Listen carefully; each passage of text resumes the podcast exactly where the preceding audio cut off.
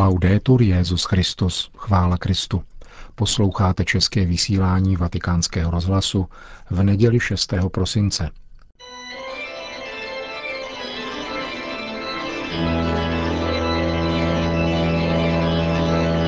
Církev a svět. V našem nedělním komentáři uslyšíte závěrečnou část eseje Fabrice Hadžadího o rodině.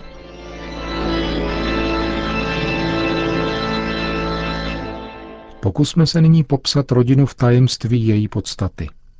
Není to jedna z věcí, nýbrž krb, ohniště nikoli zavřené, nýbrž zářící. Je to ohniskový bod malby.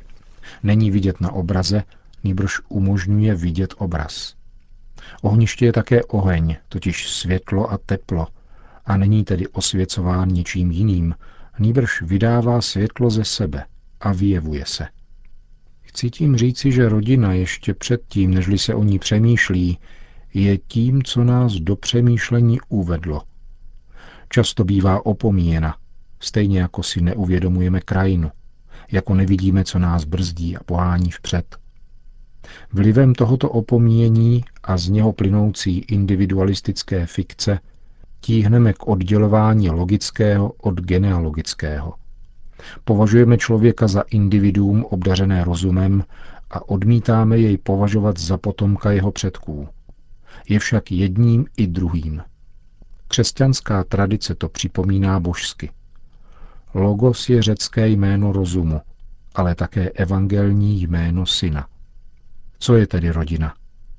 Můžeme ji, počínaje tím, co již bylo řečeno, označit za tělesný podklad otevřenosti vůči transcendentnu. Různost pohlaví, různost generací a různost těchto růzností nás učí obracet se k jinému jakožto jinému. Je to nevypočitatelné místo daru a recepce života, který se vyjadřuje s námi, ale někdy i nám navzdory, a neustále nás posouvá ku předu do tajemství bytí. Jakožto primární místo existence je rodina také místem rezistence. Rezistence proti ideologii, politické korektnosti a programování. Rodina je originálním společenstvím, které je především dáno přirozeností, není stanoveno konvencí. Díky svému pohlavnímu zakotvení je tedy vždycky kontrapunktem strojenosti a skýtá prostor tomu, co bychom mohli nazvat verifikací. Na veřejnosti může člověk pěstovat svůj výstavní obraz, ukazovat v časopisech svůj nejzdařilejší tvář a na sociální síti svůj nejlepší profil. Jaká je však jeho tvář v soukromí, před jeho manželkou a jeho dětmi? Velký Herkules, který přemohl obludy, je před manželkou Deianeirou směšný. Mladý génius, který dobývá knižní trh, se stydí být viděn s tatínkem a maminkou, kteří dosvědčují jeho obyčejný původ. Proto se pokouší fiktivně asimilovat otce, který je soustružníkem či bankéřem, a matku, která je učitelkou či voličkou Národní fronty. Vytváří si z nich postavy svého díla, poněvadž má strach ukázat, že je ratolestí jejich lásky. Vůle k moci je vždycky potírána rodinou blízkostí.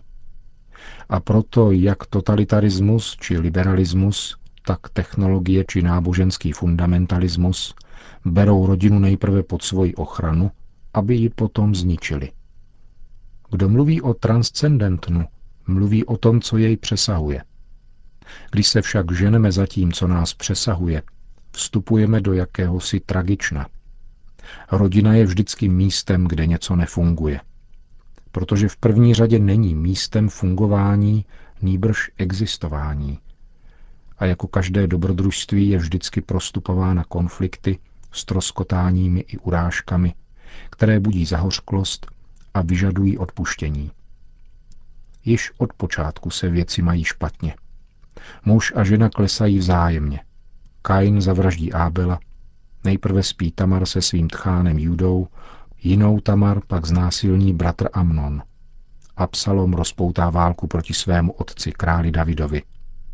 Je očekáván mesiáš, který smíří bratry, vys konec knihy Geneze a Josefova příběhu, a obrátí srdce otců k synům a srdce synů k otcům. což jsou poslední slova katolického kánonu Starého zákona. Mesiáš je vítán, ale na neštěstí, anebo na štěstí, se věci nespraví hned. Vypadají dokonce hůře. Je-li syn rebelem, nastává drama marnotratného syna. Je-li svatým, dochází k dramatu jeho ztracení v chrámu. V každém případě se rodina stává jakýmsi druhem domácí arény. Bratr vydá na smrt bratra a otec syna. Děti povstanou proti rodičům a způsobí jim smrt. Jak už jsme zmínili, mnozí by se chtěli vyhnout této zkoušce a vyměnit rodinu za klub nebo továrnu na roboty. Tato zkouška však opět něco vyjevuje. Je dobrodružstvím našeho lidství. Je cvičením naší lásky. Poněvadž je rodina především místem milosedenství, je zřejmé, že potřebuje, aby její strasti nebylo možno vyřešit technicky. Milosedenstvím se slabosti rodičů i jejich stroskotání stávají silou a vítězstvím, protože umožňují jejich dětem i jim obracet se k věčnému Otci. Protože život v onu chvíli projeví sílu, která je větší než jejich úspěchy a vznešenější než jejich plány.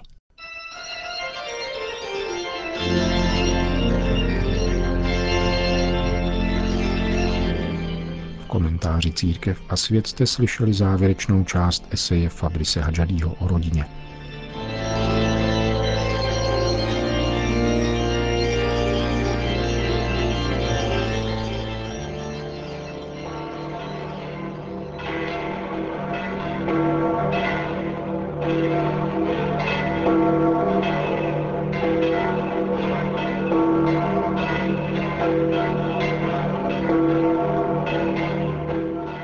Na svatopetrském náměstí se dnes k poledni sešlo asi 30 tisíc lidí, aby si vyslechli pravidelnou nedělní promluvu papeže před mariánskou modlitbou Anděl Páně.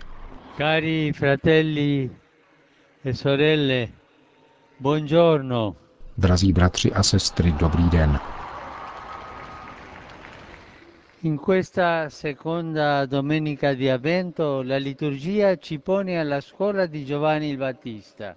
Druhou neděli adventu nás liturgie uvádí do školy Jana Křtitele, který hlásal křest pokání, obrácení, aby byly odpuštěny hříchy. A my se možná ptáme, proč bychom se měli obracet? Obrátit se znamená změnit se z ateisty na věřícího, z hříšníka na spravedlivého, ale to my už nemáme zapotřebí, jsme křesťané, jsme v pořádku. A toto není pravda. Takovéto smýšlení nám brání si uvědomit, že právě z tohoto předsudku, totiž že jsme spořádaní a dobří křesťané, potřebujeme obrácení. Tedy z předpokladu, že to jde konec konců dobře a nepotřebujeme žádné obrácení. Zkusme si však položit otázku, je skutečně pravda, že v různých životních situacích a okolnostech v sobě máme Ježíšovo smýšlení? Opravdu máme stejné cítění jako Ježíš? Například, když pochybíme nebo jsme dotčeni, umíme reagovat bez nevraživosti a promíjet ze srdce tomu, kdo žádá o prominutí. Promíjet je obtížné, velmi obtížné. To mi zaplatíš, dere se z nitra. A nebo když máme sdílet radosti či bolesti, dovedeme upřímně plakat s plačícími a radovat se s radujícími. Když máme vyjádřit svoji víru, dovedeme to odvážně a jednoduše aniž bychom se styděli za evangelium, a tak bychom mohli v otázkách pokračovat. Nejsme spořádaní, stále potřebujeme obrácení, potřebujeme smýšlení, které měl Ježíš. La voce di Giovanni Battista grita ancora nelle odierne deserti dell'umanità. Křtitelův hlas stále zní na poušti dnešního lidstva. Co je dnes touto pouští? Uzavřené mysli a zatvrzelá srdce – Stále nás vybízí ptát se, zda skutečně jdeme správnou cestou a žijeme podle Evangelia. Dnes, jako tehdy, nám slovy proroka Izajáše připomíná Připravte cestu pánu. Je to naléhavé pozvání otevřít srdce a přijmout spásu, kterou nám Bůh nepřetržitě téměř tvrdohlavě nabízí, protože nás chce všechny vysvobodit z otroctví hříchu. Text proroka však rozpíná onen hlas a předpovídá, že každý člověk uzří boží spásu.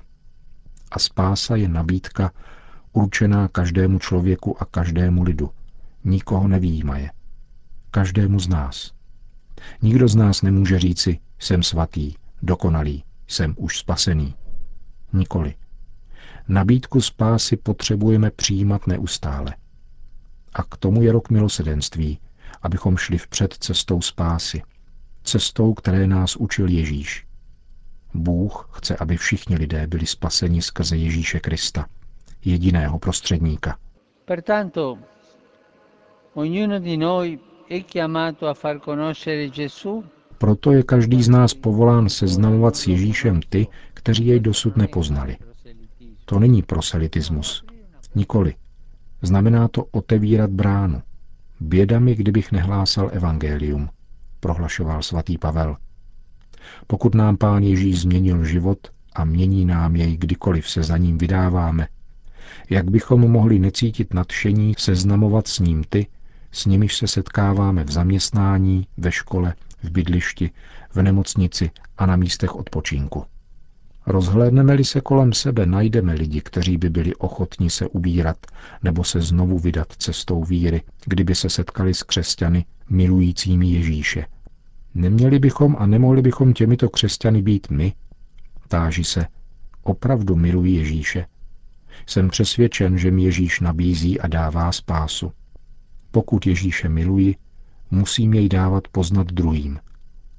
Potřebujeme však odvahu, abychom srovnali hory píchy a rivality, zasypali údolí vyhloubené lhostejností a apatií a vyrovnali stezky svých leností a kompromisů.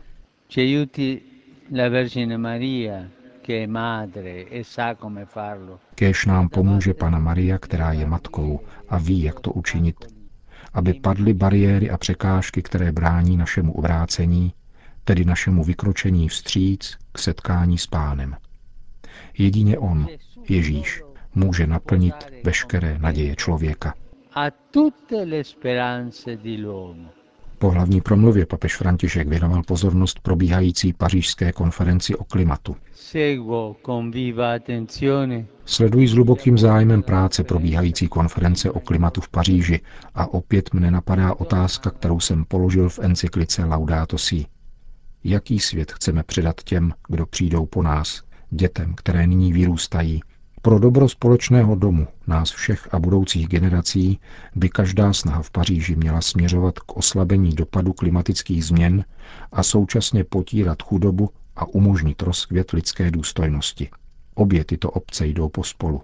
Zastavit klimatické změny a potírat chudobu, aby vzkvétala lidská důstojnost.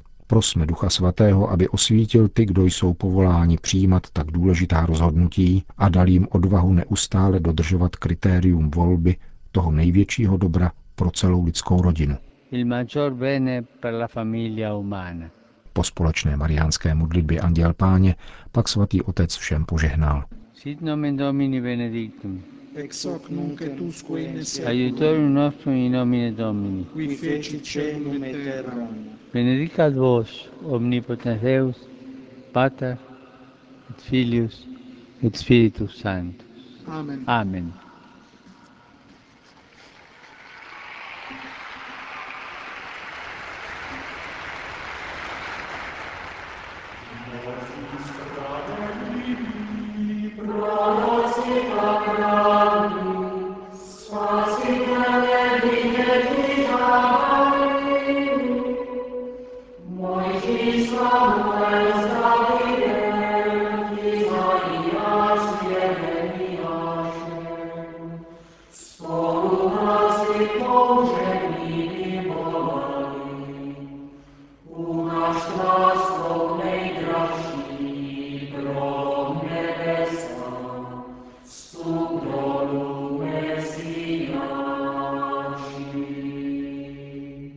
Končíme české vysílání vatikánského rozhlasu.